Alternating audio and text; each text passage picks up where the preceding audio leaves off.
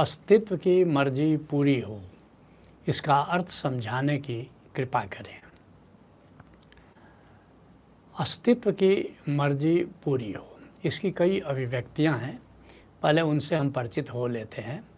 तरह तरह से संतों ने इस बात को कहा है, जैसे जीसस जब शूली लगनी तय हो गई तो सब लोग साथ साथ चल रहे हैं। लोग सोचते हैं कि जीसस जैसे प्यारे व्यक्ति को शूली नहीं लग सकती, कुछ चमत्कार ज़रूर होगा। कुछ उनके विरोधी थे, अधिकतर बल्कि विरोधी ही थे। वे सोच रहे थे कि आज तय हो जाएगा कि ये बढ़ई का बेटा है कि परमेश्वर का बेटा है, क्योंकि ये कहता है कि मैं परमेश्वर का एक लौता बेटा हूँ तो तय हो जाएगा। कहीं ना कहीं जीसस के मन में भी है कि कुछ न कुछ तो परमात्मा करेगा। लेकिन देखते हैं कि बस शूली की घड़ी आ गई और मन में एक सवाल उठता है कि क्या सचमुच तुम मुझे शूली पर चढ़ा दोगे? और तभी उनके भीतर एक बिजली कौनती है। उनके भीतर एक क्राइस्टहुड का जन्म होता है। उस उन्हीं क्षणों में बुद्धत्व घटित होता है और कह उठते हैं दाई विल शैल प्रिवेल तेरी इच्छा पूरी हुई है। मैं क्या कह गया? जो तू करता है, वही मेरे लिए सर्वोत्तम है। ऐसे ही हज़रत मोहम्मद साहब इसको कहते थे इन लड़ाई हो रही थी और दुश्मनों दुश्मन पलड़े पर भारी पड़ते जा रहे थे और उन्होंने तय किया कि अभी युद्ध क्षेत्र से भागना ही उचित है। अबू बकर को लेकर के वहाँ से युद्ध भूमि छोड़ करके वे भागे वहाँ से और भागते भागते दुश्मनों ने भी पीछा करना शुरू कर दिया। फिर घोड़ा एक जगह आकर के गिर गया और अबू बकर से कहा कि अबू बकर आओ यहाँ पत्थर की ओट के नीचे गुफा में छुप जाते हैं। धीरे धीरे दुश्मनों के घोड़ों की टापें का स्वर जो है वो धीमा हो गया फिर आ, कम हो गया और ऐसा लगा कि दुश्मन लौट गया है। तो हज़रत मोहम्मद साहब कहते हैं कि अबू बकर लगता है दुश्मन वापस लौट गए। आओ चलते हैं। अब इन तो अबू बकर चौंकता है, पूछता है कि मैंने तो मतलब नहीं समझा इन का। वो कहते कि देखो, अब उसकी मर्ज़ी पूरी हुई। उसकी मर्ज़ी थी तो हम बच गए। मगर एक बात याद रखना, हमें कुछ भी पता नहीं है कि हम बच गए, ये अच्छा हुआ हमारे लिए या हम पकड़े जाते, वो अच्छा होता। तो अगर पकड़े भी जाते अबू बकर तो मैं यही बात कहता इन उसकी मर्ज़ी पूरी हो। इसी तरह गोस्वामी तुलसीदास कहते हैं हो ही हैं सोई जो राम रचि राखा। जो राम ने हमारे लिए नियत किया है, वही होना है। को कर तर्क बढ़ावे शाखा। ये क्या तर्क वितर्क करना कि हमारे लिए क्या अच्छा है और क्या बुरा है? तो अलग अलग संतों ने अलग अलग तरह से ये बात कही है, अर्थात अस्तित्व की मर्ज़ी पूरी हो। तो आओ पहले ये जानते हैं कि वास्तव में अस्तित्व या ये जो एग्जिस्टेंस जिसको अंग्रेज़ी में कहते हैं, ये है क्या चीज़? जो है, वह अस्तित्व है। अस्तित्व अस्थि शब्द से बना। अस्थि मतलब है है भाव, जो है, वो अस्तित्व है। क्या है? कुछ जड़ है और कुछ चेतन है। कुछ सजीव है और कुछ निर्जीव है। जैसे जीव जंतु हैं, वो चेतन है और ये पाषाण है, ये माटी है, ये सब जड़ है। तो जड़ और चेतन का जोड़ है अस्तित्व। कामायनी में जयशंकर प्रसाद ने इसे बहुत सुंदर तरीके से कहा है, नीचे जल था। प्रलय का डिस्क्रिप्शन दे रहे हैं, नीचे जल था, ऊपर हिम था, एक तरल था, एक सघन, एक तत्व की ही प्रधानता, उसे कहो जड़ या चेतन। कहते हैं जैसे अस्तित्व में एक ही तत्व है, जो वही जड़ बन गया है वही चेतन बन गया है, जैसे पानी है। पानी ही तरल है और पानी ही सघन है बर्फ़ बन जाती है। इसी तरह से स्वयं परमात्मा दो भागों में बट गया है। एक जड़ है और एक चेतन है और ये जड़ और चेतन, ये दोनों का जो संगम है, वह है अस्तित्व। ईशावास्य उपनिषद का ऋषि इसे बड़े प्यारे अंदाज में कहता है कहता है, ईशावास्य इदम सर्वम ये जो भी है, ये सब परमात्मा ही है।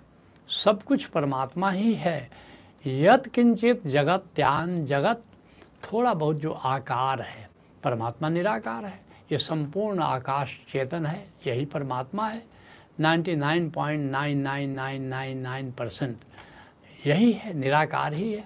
लेकिन वह जो point zero zero zero zero one percent जो आकार है, ये सूरज, ये तारे, ये नक्षत्र, ये ये चंद्रमा, ये जितने ग्रह तो ये सब आकार है। बहुत थोड़ा हिस्सा है। देखते नहीं हुए, संपूर्ण आकाश में तारे जो हमारे, कई तो तारे हमारे सूरज से बहुत बड़े हैं, मगर वो भी जुगनू जैसे दिखाई पड़ते हैं। वह भी परमात्मा है। इसलिए संत नामदेव इस बात को कहते हैं, सब गोविंद है, सब गोविंद है। गोविंद बिन नहीं कोई। गोविंद के अतिरिक्त कुछ है ही नहीं, किसी अन्य चीज़ की सत्ता ही नहीं है, चाहे वो जड़ हो, चाहे चेतन हो। इसी बात को हज़रत मोहम्मद साहब ने कहा था, ला इलाह इल अल्लाह नहीं है प्राणी परमात्मा से भिन्न, मोहम्मद रसूल अल्लाह और जो मोहम्मद है, जो बुद्ध पुरुष है, वह उसका दर्पण होता है। तो ये सब कुछ परमात्मा है, सब कुछ अस्तित्व है, जिसको गोस्वामी तुलसीदास कहते हैं, सिया राम मैं, सब जग जाने, करो प्रणाम ज़ोर जुग पाने। ये संपूर्ण जगत बस सिया राम ही है, परमात्मा ही है। तो इस तरह जो कुछ भी है, जड़ है कि चेतन है और सब अस्तित्व ही है। तो फिर अस्तित्व की मर्ज़ी क्या है? अब इसके लिए ज़रूरी है कि ब्रह्म सूत्र से आओ पूछते हैं कि अस्तित्व की मर्ज़ी, पर वो क्या कह रहा है? ब्रह्म सूत्र का कहना है कि ये परमात्मा सृष्टि करता है। और केवल सृष्टिकर्ता नहीं, सृष्टिकर्ता का मतलब हुआ कि उसने सृष्टि की रचना की। लेकिन यह सृष्टि का संचालक भी है। अपनी इच्छा के अनुसार वह सृष्टि का संचालन करता है। और इस तरह तुम ये कह सकते हो कि एक तो जो परमात्मा है अस्तित्व है, सृष्टिकर्ता, जिसको तुम हुक्मी कह सकते हो। हुक्मी कौन होता है? जो हुक्म देता है, जो आदेश देता है। और दूसरा क्या है कि उसने कुछ परम नियम बनाए हैं, जिसको हुक्म कहते हैं। अर्थात उसके जो आदेश हैं, उन, उसने जो दिव्य नियमों की रचना की है, उसका नाम कह सकते हो हुक्म है। तो इस तरह से अस्तित्व की मर्ज़ी का अर्थ है कि हुक्मी और हुक्म दोनों की जिस बात पर सहमति हो, वो अस्तित्व की मर्ज़ी है। अर्थात कि जो परमात्मा है, उसकी मर्ज़ी और दूसरा क्या है कि वो मर्ज़ी मर्ज़ी क्या है? उसने परम नियम बना रखे हैं। ऐसा नहीं कि हर बात में वो इंटरफेयर कर रहा है। उसने नियम बनाया, जैसे भारत सरकार चल रही है तो भारत सरकार के नियम है। और नियम के अनुसार सबको चलना है। अगर नियम के अनुसार नहीं चलोगे तो दंडित किए जाओगे। तो भारत सरकार का मतलब केवल ये नहीं है कि पार्लियामेंट भारत सरकार का ये मतलब नहीं कि केवल प्रधानमंत्री बल्कि एक संविधान है। उसके अनुसार सारी चीज़ें घटित हो रही हैं। तो ये जो परम नियम को ये हुक्म को ज़रा ठीक से समझो। परमात्मा तो मैंने कहा ये आ, निराकार जो अस्तित्व है लार्जली और थोड़ा बहुत यथ किंचित जगत त्यान जगत ये परमात्मा हुआ। लेकिन ये हुक्म क्या है? तो पहली बात कि ये जो परम नियम है या हुक्म जिसको कहते हैं ये दिव्य नियम है। ओशो ने बारह नियमों की चर्चा की है जिससे ये सृष्टि का संचालन होता है, सृष्टि का प्रबंधन होता है। इसको ओशोधारा के जीवन प्रज्ञा कार्यक्रम में इन बारह नियमों से हम परिचित कराते हैं। तो जैसे कि संतुलन का नियम है, कि एक संतुलन जीवन में घटित होता है, अगर कहीं सम्मान मिलेगा तो अपमान भी मिलेगा।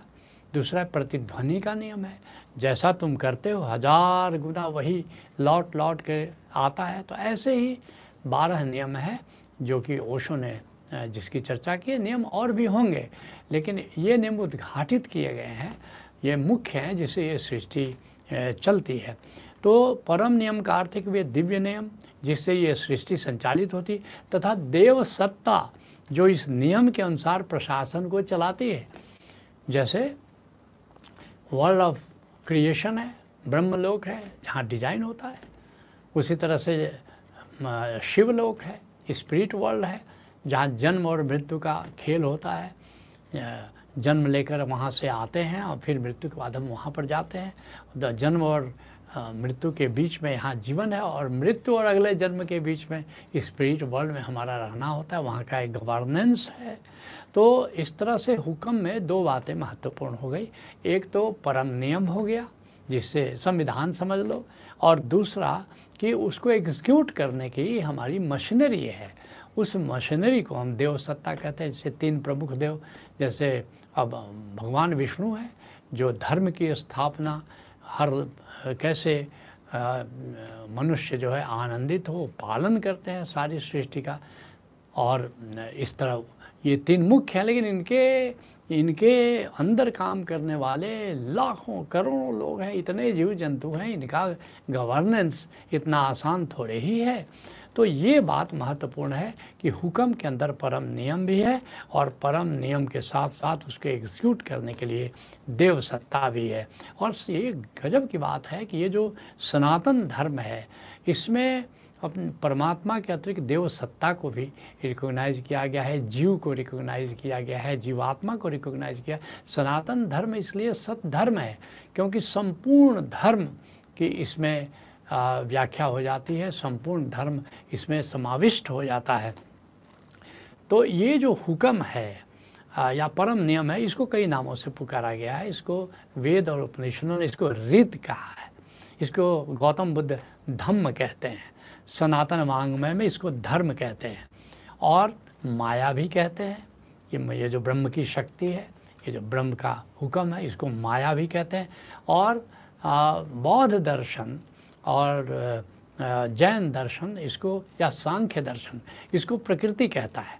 तो एक ही बात है, नाम अलग अलग है। और इसीलिए गुरु नानक देव जी कहते हैं, हुक्मी हुक्म चलाए राह, नानक बिग से बेपरवाह। कहते हैं कि ये जो हुक्मी और हुक्म, अर्थात परमात्मा और उसकी जो, ये प्रबंधन तंत्र है, उसका, दोनों मिल करके सृष्टि को चलाते हैं और दोनों से मेरी मैत्री है। इसलिए नानक बिग से बेपरवाह, इसलिए मुझे किसी की चिंता नहीं होती, क्योंकि हुक्मी भी मेरा मित्र है और हुक्म को भी मैं राज़ी करके चलता हूँ। तो अब तुम्हारे मूल प्रश्न पर आते हैं कि अस्तित्व की मर्ज़ी पूरी हो तो ये तो मर्ज़ी क्या है, ये हमने बताया। लेकिन ये भाव हमारे भीतर कैसे आए?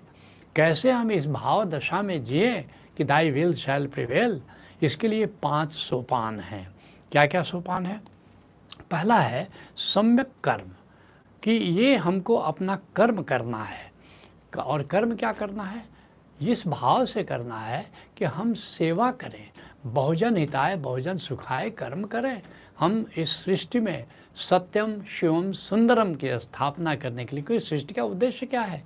परमात्मा ने सृष्टि की रचना की, उसका जो आधार है, वो सत्यम, शिवम, सुंदरम की स्थापना है। तो हम भी परमात्मा की इस लीला के अंग बन जाए और हम भी परमात्मा के कार्य में सहयोग करें और कर्म करें। तो पहला तो कदम यह है कि हम सम्यक कर्म करें, सम्यक सेवा करें परोपकार करें। जो दूसरा है, वो है सम्यक प्रार्थना। अर्थात अकेला चना बाहर नहीं फोड़ता तो हम सबका सहयोग लें। हम संसार का भी सहयोग लें, हम देवी देवताओं का भी सहयोग लें, हम परमात्मा का भी सहयोग लें। तो ताकि अहंकार हमारे भीतर नहीं पैदा हो तो सबका सहयोग लें, इसका नाम है सम्यक प्रार्थना। जो तीसरा सोपान है, वो है सम्यक स्वीकार। क्योंकि कर्म करेंगे हम, कर्म करने का हमारा अधिकार है, कृष्ण स्वयं कहते हैं कर्मण्य व अधिकार अस्ते माँ फलेशु कलाचना कर्म करने का हमारा अधिकार है, फल कभी अनुकूल होगा, कभी प्रतिकूल होगा। तो प्रति अनुकूल को तो स्वीकार कर लेते हैं, लेकिन प्रतिकूल को भी स्वीकार करने का विवेक पैदा होना चाहिए कि अहोभाव के साथ प्रतिकूल फल को भी स्वीकार करो, क्योंकि उपहार है वो अधिकार नहीं है और जब ऐसा घटित हो जाए तो इस स्थिति का नाम है सम्यक स्वीकार। और फिर चौथा सोपान है सम्यक शरण। सम्यक शरण का ये अर्थ हुआ कि सम्यक स्वीकार तक हमको अनुकूल और प्रतिकूल दिखाई देता है। लेकिन धीरे धीरे इस बात को अनुभव करोगे कि वास्तव में जो घटता है, वो सब अनुकूल ही है, क्योंकि कभी हम कभी सुख दे करके हमारा विकास परमात्मा करता है और कभी दुख देकर, कभी अनुकूल दे करके हमें विकसित करता है और कभी प्रतिकूल दे करके तो प्रतिकूल नाम की कोई चीज़ वास्तव में है नहीं और जिसको तुम आज प्रतिकूल समझते हो, कल अनुभव करोगे कि वो जो घटना घटी थी विगत में, वह भी हमारे विकास के लिए थी, वह भी हमारे अनुकूल थी और इस भाव दशा का नाम है सम्यक शरण, जिसके लिए गुरु अर्जुन देव जी कहते हैं, जे तुम करो, सोई भल हमरे। हे परमात्मा, जो तुम करते हो, अनुकूल, प्रतिकूल, ये सब हमारे लिए भला ही है। और फिर पांचवा और अंतिम सोपान है, सम्यक समर्पण। अर्थात प्रभु की रचना का ज्यों का त्यों स्वीकार कर लो, क्योंकि ये जो सूर्य सृष्टि है, यह सृष्टि जैसी है, वैसी बिल्कुल ठीक है, क्यों ये लीला है। कभी कभी लगता है कि रावण को नहीं होना चाहिए, लेकिन देखो, हम फ़िल्म बनाते हैं, नाटक करते हैं, उपन्यास बनाते हैं, कहानियाँ लिखते हैं तो नायक के साथ खलनायक नहीं होगा तो फिर लीला का, खेल का मज़ा नहीं आएगा। तो इसलिए केवल राम से बात बनती नहीं है। अगर रावण नहीं होता तो राम की कहानी क्या बनती? अगर दुर्योधन और कंस नहीं होता तो कृष्ण की कहानी क्या बनती? तो सृष्टि में अगर बुद्ध है तो बगदादी की भी ज़रूरत है। अगर ये तुम स्वीकार कर लो कि नायक और खलनायक दोनों की इस सृष्टि में ज़रूरत है तो तुम्हारे भीतर सम्यक समर्पण घटित हुआ और तब तुम्हारे भीतर तुम अंदर से आवाज़ आएगी, अस्तित्व की मर्ज़ी पूरी हो। पहले प्रश्न को यहीं विराम देते हैं।